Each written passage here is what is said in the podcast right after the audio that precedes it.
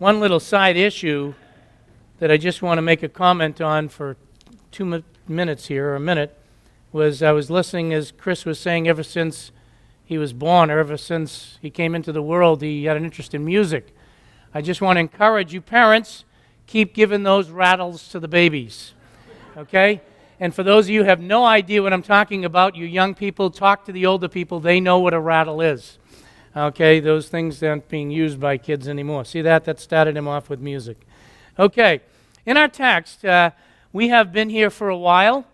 And uh, by the way, uh, just even for the benefit of the Distlers, I, I was encouraged by the fact that uh, Gracia Burnham last week shared that was one of the few times that she's gone to churches that she had an opportunity to sit down and be ministered to because most of the time the missionaries are going and they're ministering all the time.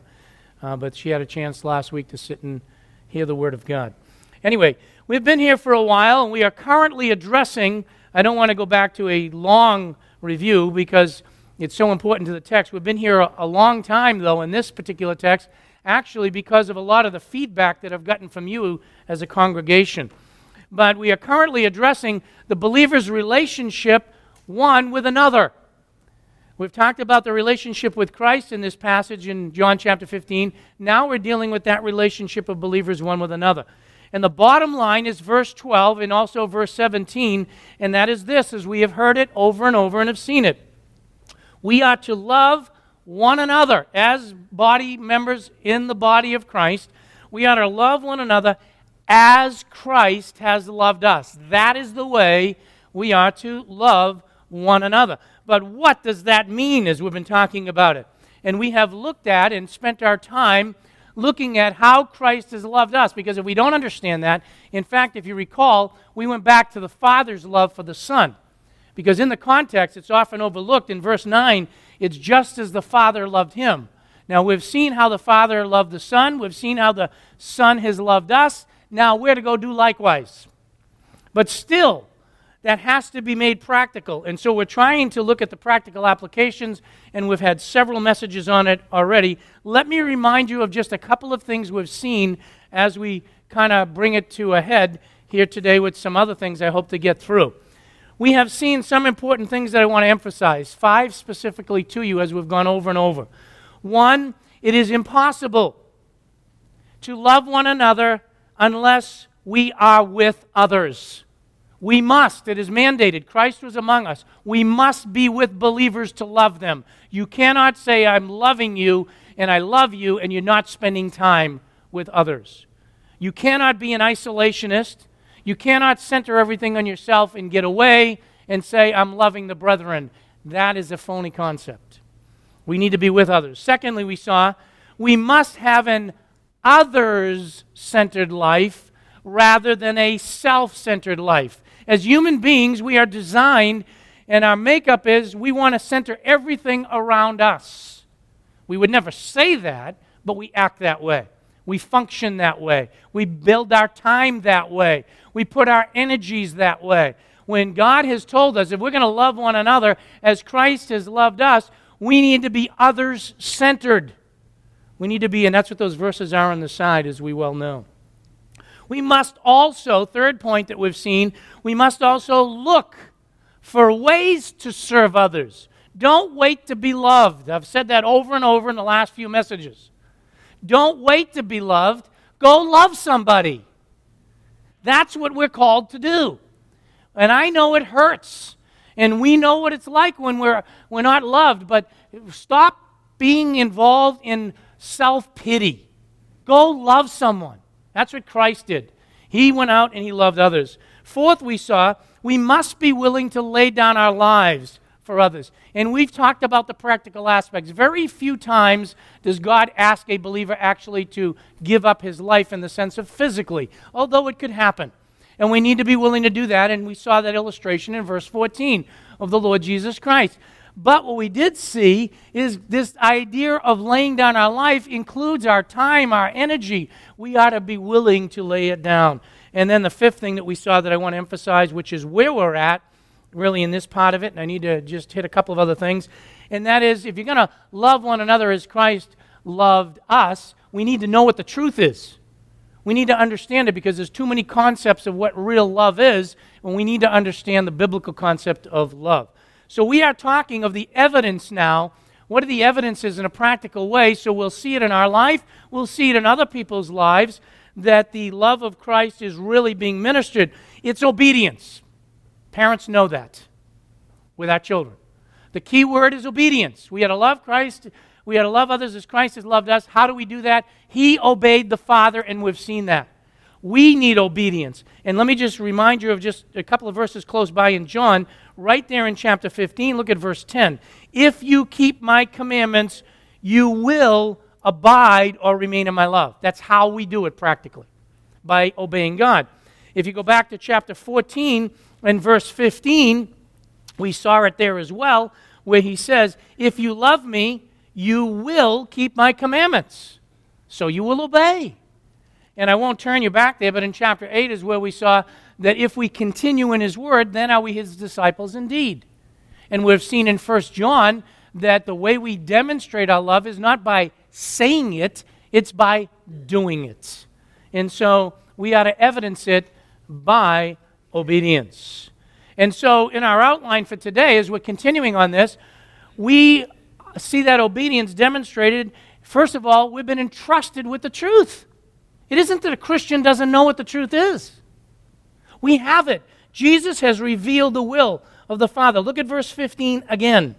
No longer do I call you slaves. Now, we talked a little bit about the slave and the, the friendship, so I'm not going to dwell on that right now. But it says, But I have called you friends. Why? Here's the reason. For not some things, all things that I have heard from my Father, I have made known to you. He has entrusted the truth to us. And if we pause for a moment, you would say, What are you talking about? For example, regarding salvation. What is that? Believe on the Lord Jesus Christ, and thou shalt be saved. God's revealed it. Man does not have to go searching to want to know what the Father's will is for man.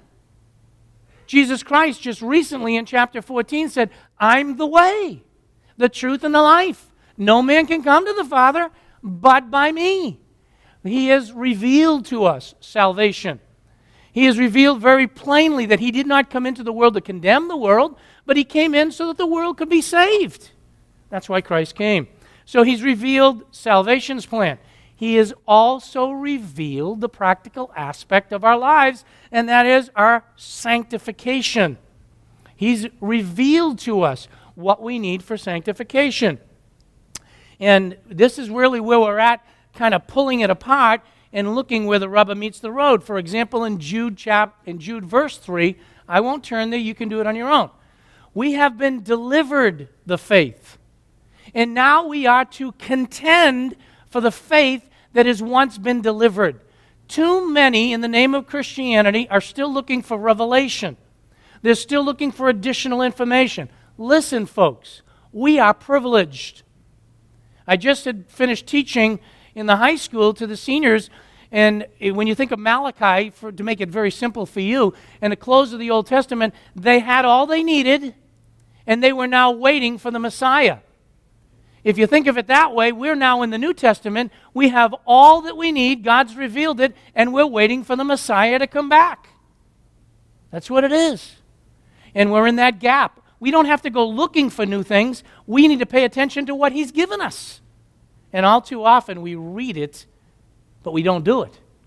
All too often. But we ought to defend the faith that God's given us. In 2 Peter chapter 1 and verse 3, he tells us that he's given us all things that pertain to life and godliness. Now, I don't mean to use that verse out of context, but understand what we're saying. He's given us everything. You want to know how to live as a child in your house? The scriptures have it. You want to know how to parent? The scriptures have it. You want to know how to live at work? The scriptures have it. You want to know how to live with your neighbor and put up with the things that go up and down? You have it in the scriptures.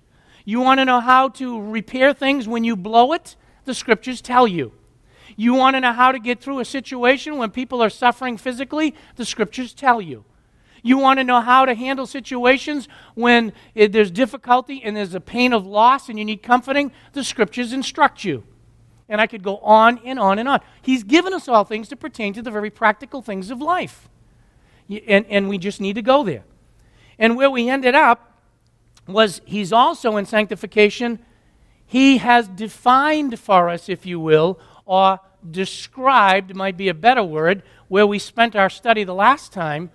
He described for us in 1 Corinthians 13 what love looks like. Remember? And we started taking those words and we were looking at them. He's described it in that love chapter in 1 Corinthians 13. Now we want to look at some additional text, though. That's not all. He didn't just describe it to us, He worked it out for us. And so what I want to do is he continues, we continue on with that verse, verse 15, of how he's made known to us. I want to make it practical so that we can work it in our lives with the help of God. And let's start by looking at what we had for a responsive reading this morning. Turn with me in your Bibles to Romans chapter 13. And understand as we look at these passages, like we did with 1 Corinthians 13, when I went through the book of 1 Corinthians 13, we took the time and went verse by verse and in detail. Same thing in Romans. We only have so much time to highlight these things, and I want to get some points across so that we can get through the text. But look at Romans chapter 13. Now, verses 8 through 10 are very clear. Notice what he says in verse 8 Owe nothing to anyone except. Here is the debt that we have, folks. Our debt is to love one another. What is the debt that you owe to anybody? You owe them a, payment on a loan or something? Well, look beyond that. Look beyond that. Jesus has revealed the Father's will to us. He has revealed what love is. We've seen that. And our debt is to love. What are we to do? We need to keep that central in our mind. And by the way, we all forget it. I have now spent approximately, without exaggeration, approximately two months studying in these passages that we've been going over and over with love and trying to work them out into the practical areas. And I walked into the church this morning after studying all week and preparing the message, and I was not loving to somebody this morning. And I walked into my office, and the Lord brought conviction badly. I said, How am I in the world am I going to get in the pulpit when I just didn't love somebody the way I should love them? And God dealt with me. And I got the person aside and we talked and we straightened it out. And why am I sharing that with you? I fail. I, I preached on it. I, I'm preaching on it. I get into it. We do that. See, we understand it, but we owe a debt. And our debt is to love people. And we, you notice what he says. He goes on and he says, you know, for, for the fulfilling of the law is found in this love does not wrong his neighbor. Therefore, love is a fulfillment of the law. We know that. We've been talking about that. That's our debt. And then in verse 11, notice what he says do this. In the Greek, it's really that. Here's the purpose. Here's the explanation that what? Knowing that our time is short. If you don't believe your time is short, I'm telling you something. You are not living with any perspective that you should be living on. We are aging every day, every minute. We know that. Time is going. Look at what he says here in, in chapter 13. We have a debt, and he basically says, Wake up and start loving people. Why? Already, notice what he says, already the hour for you to awaken from sleep. And I do believe as Christians, too often we're sleeping. And I'm not talking about in a bed when we want to nap. We're walking around in the world, we know the Word of God, and we're sleeping. God is presenting opportunity after opportunity after opportunity for us to love one another, for us to reach out to one another, and we don't even see it. And you notice what also he says. Also, all the more while you see the day coming, really. He says, awake from sleep, and he talks about salvation is nearer than when we believe. You notice that when we believe. He's talking about our sanctification coming to glorification. You believe the Lord's coming back? And if you believe that the Lord's coming back and you see yourself getting older and so forth, I got reminders every time I look in the mirror. And I've already shared with you the reminder I got when I go to run and so forth, and I see a 30 year old lady pushing a carriage and she's peeling away from me, and I'm trying to catch her and I can't even get near her. I know I'm getting older. And what I'm saying is, we need to realize, folks, every day that goes by, don't be wasting your time. Look for ways to love. That's what he says. The night is almost gone, the day is here. Let's lay aside all of those deeds of darkness. And we, we understand carousing and drunkenness and sexual promiscuity, and we realize that he doesn't stop there. He says also strife and jealousy. Stop it. Get away from that stuff and make it practical. Start loving people. Put on the Lord Jesus Christ. Make no provision for the flesh in regard to its lust. That's the idea, as you well know, of putting something away so just in case I know where I can get it and so forth. All right, go into an opportunity where maybe I will sin. No, no, you make no provision. We put on the Lord Jesus Christ, and he, so he's saying our debt. So, right, what I want you to get from this in a practical sense time is growing short. The youngest person in this room, your time is growing shorter. And you see so many situations where obviously even young people's lives are taken early. Now's the time to live out the love of Christ, not to just talk about it. Time is short. Don't be living in sin. We are to be demonstrating it. We are to realize. I had a realization yesterday. We had a wedding, as many of you know, and then I went to the reception and I had the real, I was really encouraged talking with a number of people. But I tell you, something hit me. One of the people came over that I used to teach in college and career. This is how time goes. College and career, right? I had this person in college and career. Person comes over to me, Pastor Dan, starts talking. It was wonderful. He says, Oh, yeah, I'm going to be a grandparent for the second time. I almost fell through the floor. I taught this person, he's got two grandchildren. Where am I? oh boy. You know what I'm saying? We don't realize it. And it was a wonderful time, but it, it really did hit me. We don't realize how time just flies. Start loving people now. Start loving people now. Go with me to Romans chapter 12, some more specifics. That's chapter 13. And I want you to see that in chapter 13, he says, Oh, no man, anything. Where did that come? That came off the heels of chapter 12. Let's go there.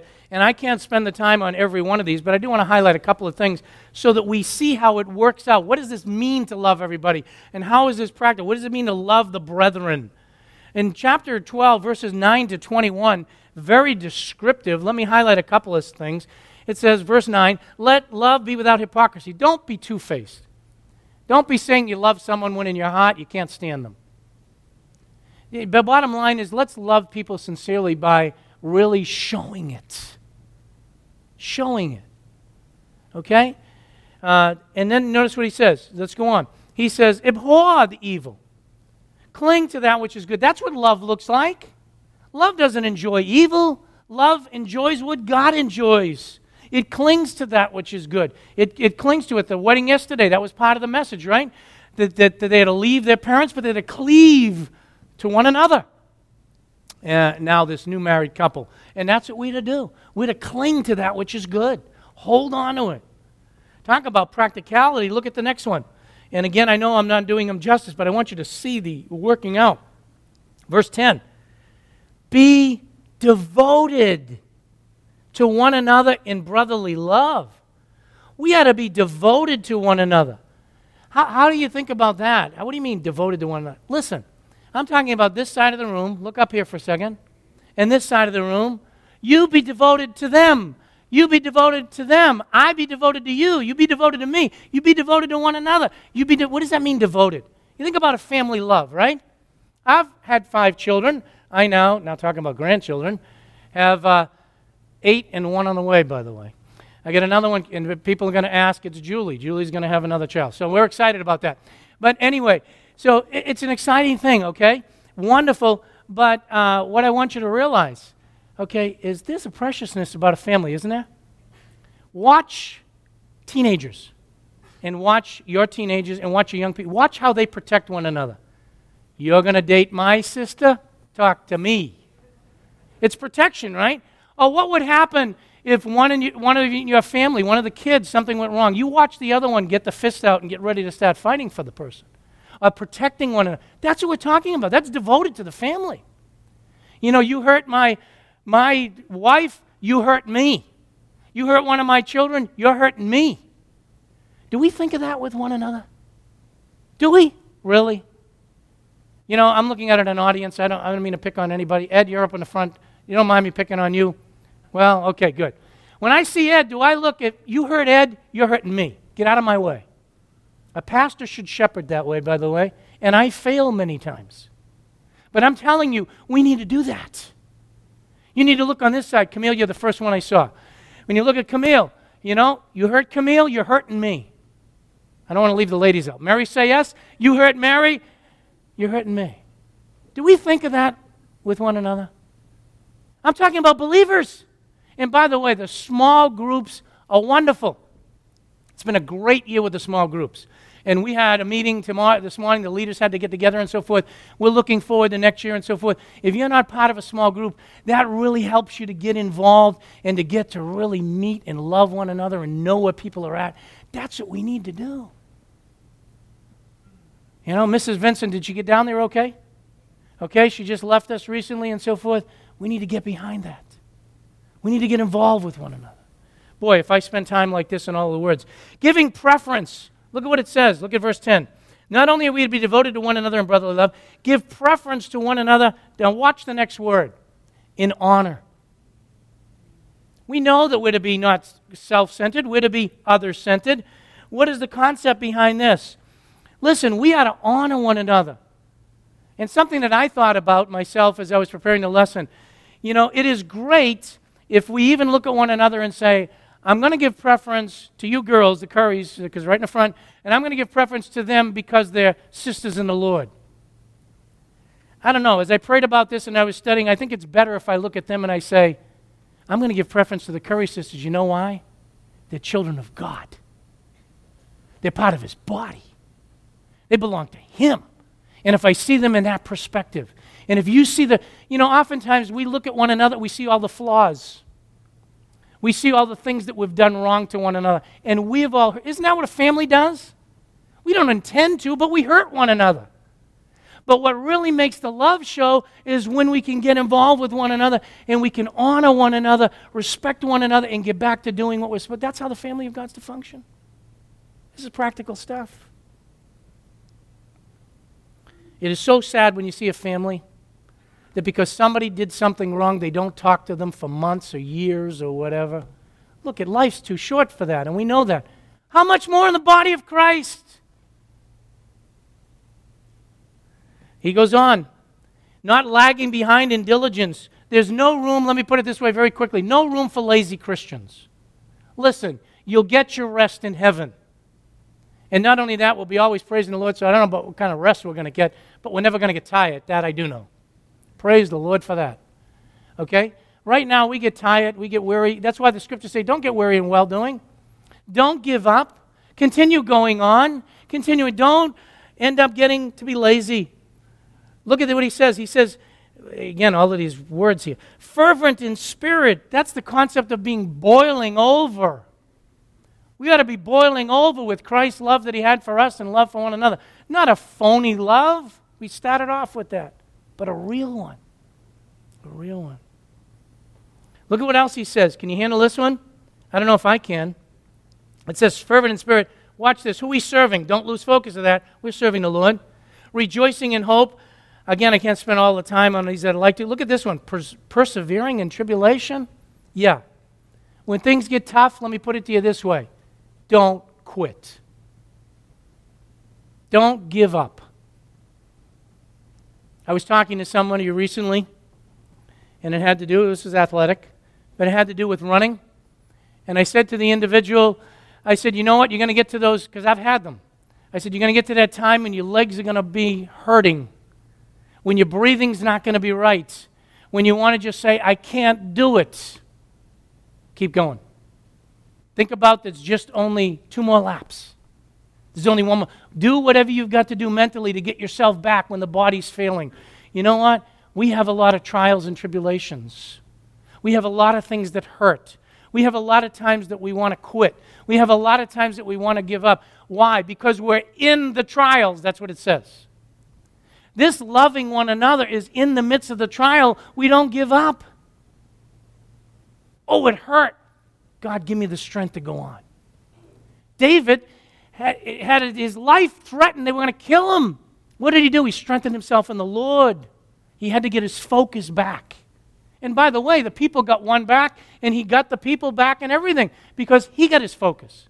When we get our focus back in the midst of the difficulties, when everything's caving down around us, God's love will truly be shown. We're to remain in prayer. Look at that. Be devoted to prayer. That's to be our life. Would it be instant in prayer. How's your prayer life? How's my prayer life? Not probably what it should be. You know, we, we pray regularly, but we really need to be involved, remaining in prayer. How about the next one? Contributing to the needs of the saints. Isn't this practical? You know, we heard today. We have another saint who was involved in a, a car accident. Now they're in need of a car. Maybe we can look for them. Maybe we can pray for them. That's part of it, or maybe meet that need. We need to be sensitive. Oftentimes we do this, don't we really? Someone comes up to us and say, you know, I'm really hurt and I really need this, and you say, I'll pray for you and you go your way. And maybe, honestly, we pray. But then we think back and we think of the book of Proverbs, and we had the ability to meet that need, but didn't fit into my time schedule. We need to be sensitive. And I'm talking to me as well as you. We need to be sensitive to one another. We need to be ready to help. How about a lover of strangers? practicing hospitality. How about when we get missionaries that come, uh, or you get uh, people that come and you have a, a, group? I thought about this because we had a group that wanted to come here, and we didn't end up hosting them. There were so many things going on. I thought about that afterwards. That's not going to happen again. You know why? Because we need to be ready to be hospitable, no matter what the schedules are. We need to be ready to reach out. Well, if I spend the rest of the time, we're never going to get through this passage. But if you look at it, bless those. How practical is that? Somebody persecutes you, you bless them, you don't curse them. How many rejoice with those who do rejoice? That's what we should be doing. We're glad that you succeeded. Those who are hurting, we, we cry with them. That's what it says. Let me get right down to the bottom verse. How about verse 21? Don't be overcome with evil, overcome it with good. I think that's practical. I think it's practical. That's what love looks like. Go with me to Ephesians chapter 4. Ephesians chapter 4. This is what it looks like. In Ephesians chapter 4, the, and I know in the small groups you just study the book of Ephesians, and it was wonderful. But uh, let me just go down to verse 22. That in reference to your former manner of life, laid aside, okay, corrupted uh, in accordance with the lusts and deceits you see in chapter 4, and, and then you see, be renewed in your thinking, in your mind, verse 23. Put on what? The new self. And then look at how practical this is, verse 25. Basically, speak the truth. Stop lying. Be honest with one another.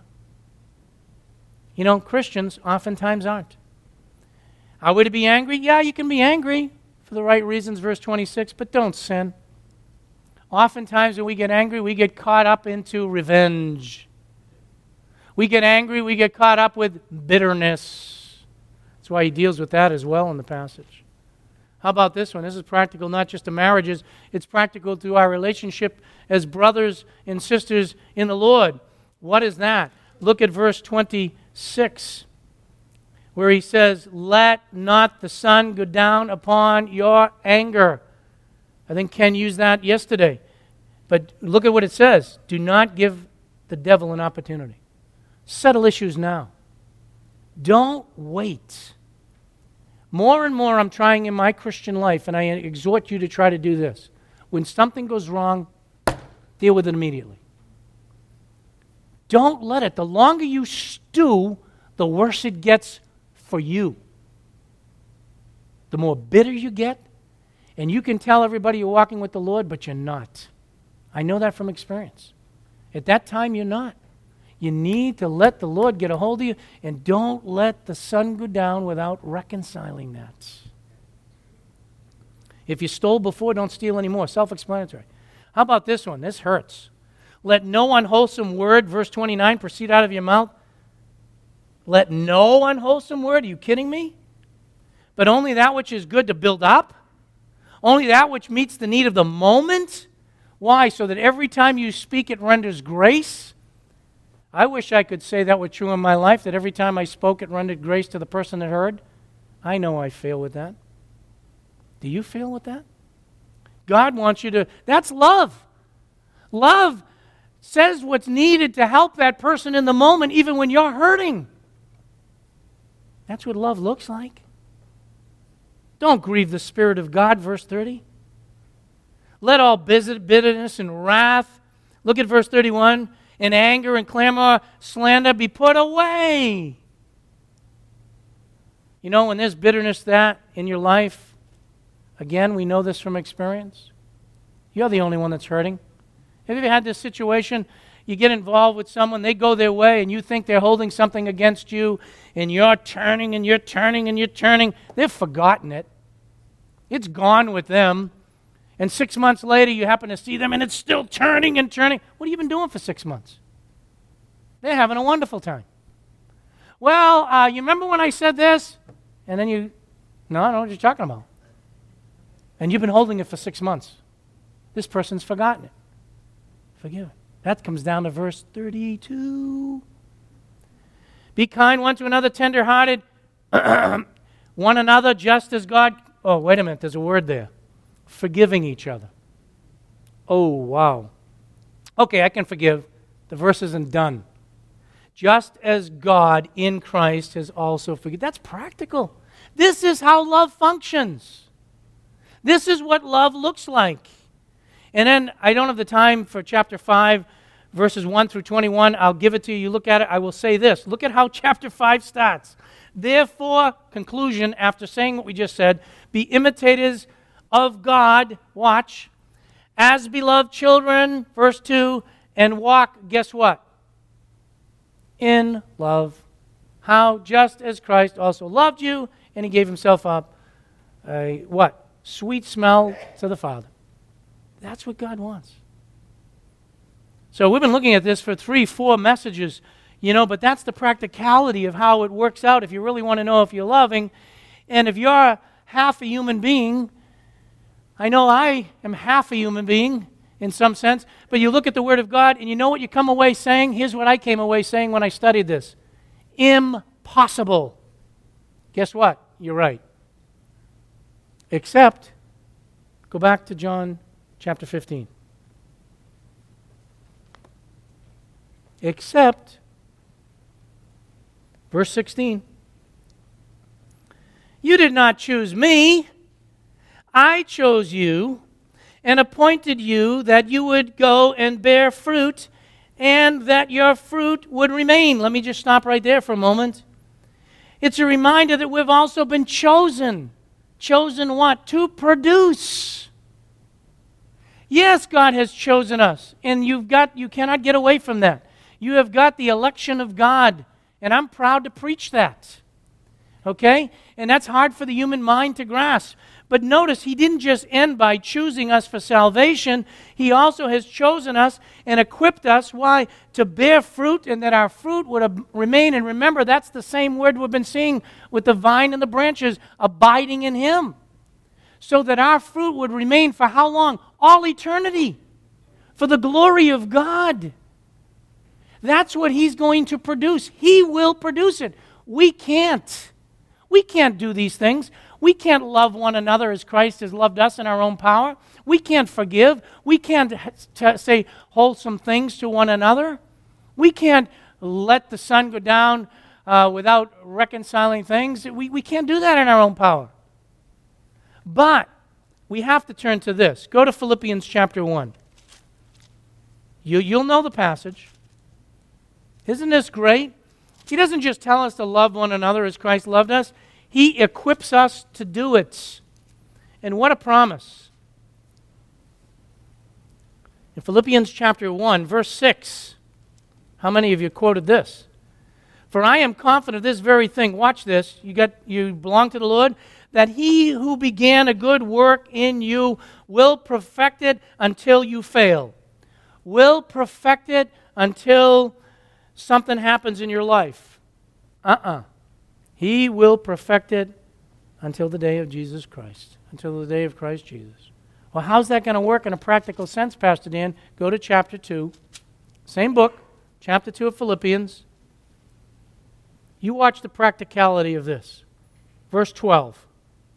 So then, my beloved, just as you have always, we're back to what we started with obedience, obeyed in my presence only, but now much more in my absence. Work out your own salvation. It's not saying get saved by good works. You know that. No one gets saved that way. We get saved by the grace of God. We just saw that He's chosen us. But how are we to work that out in a practical sense with our sanctification? He tells us, watch, in fear and in trembling. Well, how does it work? Verse 13 For it is God who is at work in you. Let me stop there for a second. I challenged you about three weeks ago, and I come back to that challenge right now again. What I want us to start doing as a congregation, what I want me to start doing as a person, what I'm challenging you to start doing as a person is to look for that in people. In the people of God, stop looking at the flaws and look at what God is doing in them. You will be amazed at how your outlook will change. Oh, yes, they still may be doing things wrong, fellow believers. Maybe they're not to the maturity level that you are.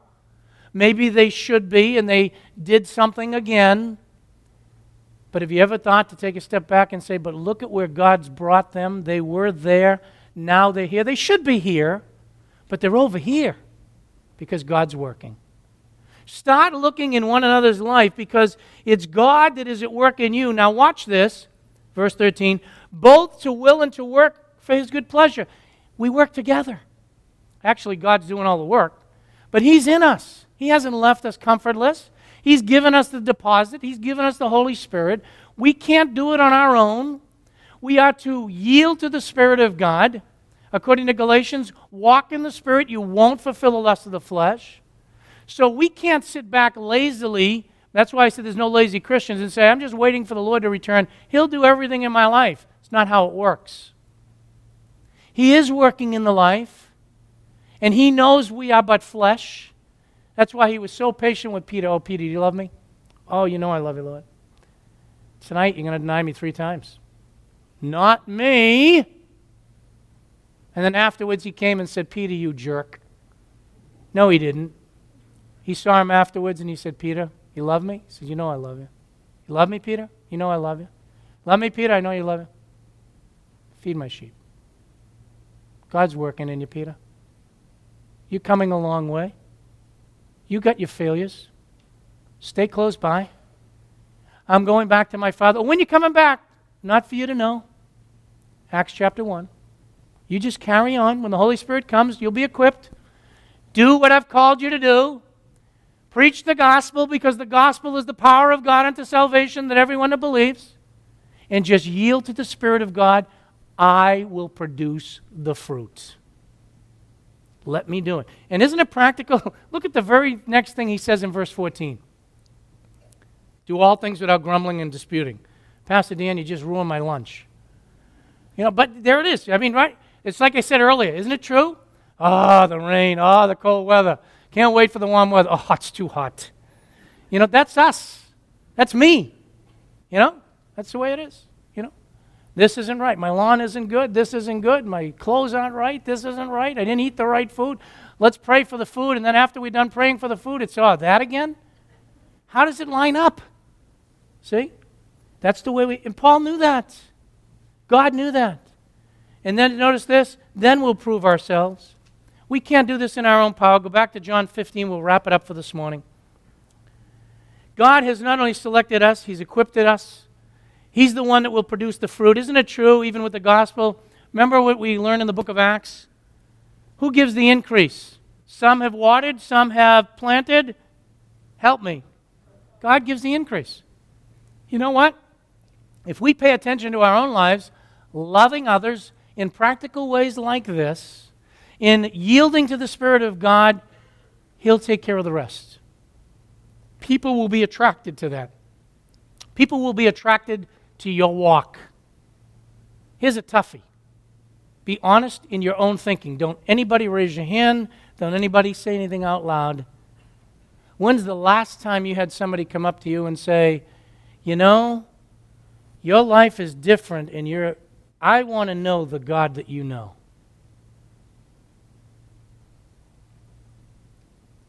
If we're honest, starting right here, it's been a while. I've had people come to me over time, and they wanted to know more. I've shared that with your referees and so forth, and family members who wanted. but there's times, and I take a step back and I say, you know what? It's because I'm not loving the way I should be loving. It's not because I'm not doing what I should be doing. But the scriptures tell us if we're doing what we should be doing, people will be attracted to Christ. Aren't we to be, according to Philippians, a light that is shining in the midst of a perverse world? Yes. Yes, we are. And last point, how am I going to get this in three minutes? I will in John chapter 15. I think we've had so many messages in this passage. By the way, the next area is we've talked about our relationship to Christ, our relationship with one another. The next area is our relationship to the world. That's going to begin in verse 18. But let me finish with this. The third area in your outline is we are to obey because we've been invited to pray. Look at the rest of verse 16. For whatever you ask of the Father in my name, He'll give it you. And you know by now from the teaching that's been done that that instruction is we ought to go to pray because we have to be honest. There's times in our lives when the trials come, we don't know why this is happening. And we're trying to walk with the Lord. Have you ever had those moments? God, I'm praying every day. I'm reading the Word. Why are these things still happening? Why did it go that way? Why is my child doing that? Why isn't my spouse responding? You tell me to live like a godly woman. I'm trying my best, and my husband still doesn't see it for whatever reason, and he still doesn't know the Lord, or vice versa. Are you try- I'm trying at work to do what you tell me. I- am not cutting back on the breaks and taking too much. I- I'm trying to be the best worker, and my boss still runs over me with a truck every day.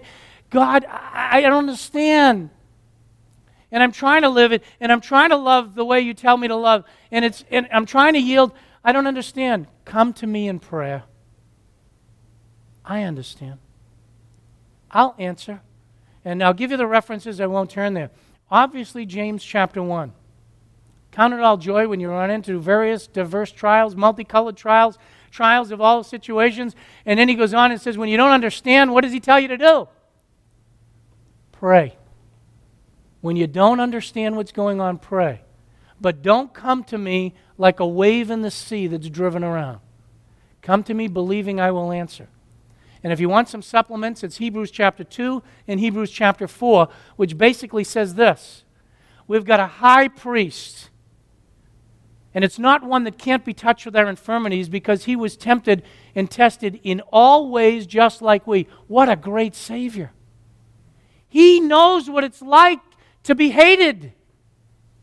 He knows what it's like to suffer physical pain. He knows what it's like to pour your life out to somebody and they betray you.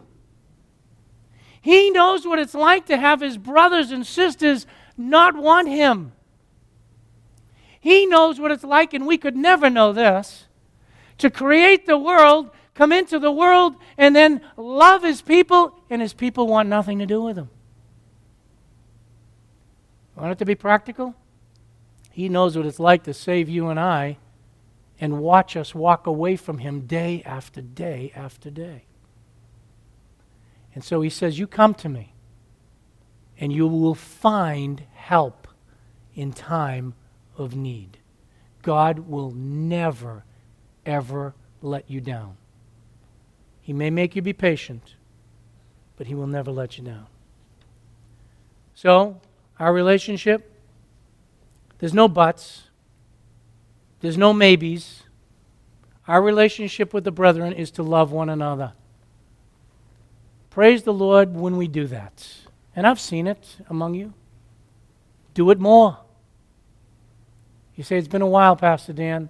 Start now. Don't wait for tomorrow. I can't do it. You're right. But with God's power, we all can. So let us abide in Christ. That was all that first part. Let us love one another as Christ loved us. And you know what? Others will be drawn to the Savior. Let's close in prayer. Our Father in God, you've challenged my own heart. Not only with salvation is it impossible for man to be saved, but all things are possible with you. But also as we walk in our sanctification, Father, as human beings, there are so many things not to love, and so many people not to love. In fact, so many reasons why people would not love us. But Father, you loved us while we were enemies, while we were sinners. Christ died for us. And Father, you even loved those who rejected you. Father, help us to love one another as believers in the body of Christ. We need help. We know you've equipped us with the Holy Spirit. We know you've equipped us with giving us the Word of God, even as we've seen. And we can talk about 1 Corinthians 13 and understand it intellectually, but Father, it's so hard to practice. By your grace, we appeal to you right now that, Father, you'd help us start now. Help us to start loving one another the way you loved us. For, Father, we know that we'll see the effects of this and you'll get all the glory. We thank you for this time. We pray you bless our afternoon. We pray these things in Jesus' name. Amen. Before we go, uh, just to mention, you're invited and welcome to the luncheon. We'll give you time. Get your children, get in there, relax. I'm going to go to the outside door. It's too nice a day. I'm not going to shake hands in here. But um, get in there, and then we'll give you instructions in there. We look forward to the afternoon with the Distlers. Thank you.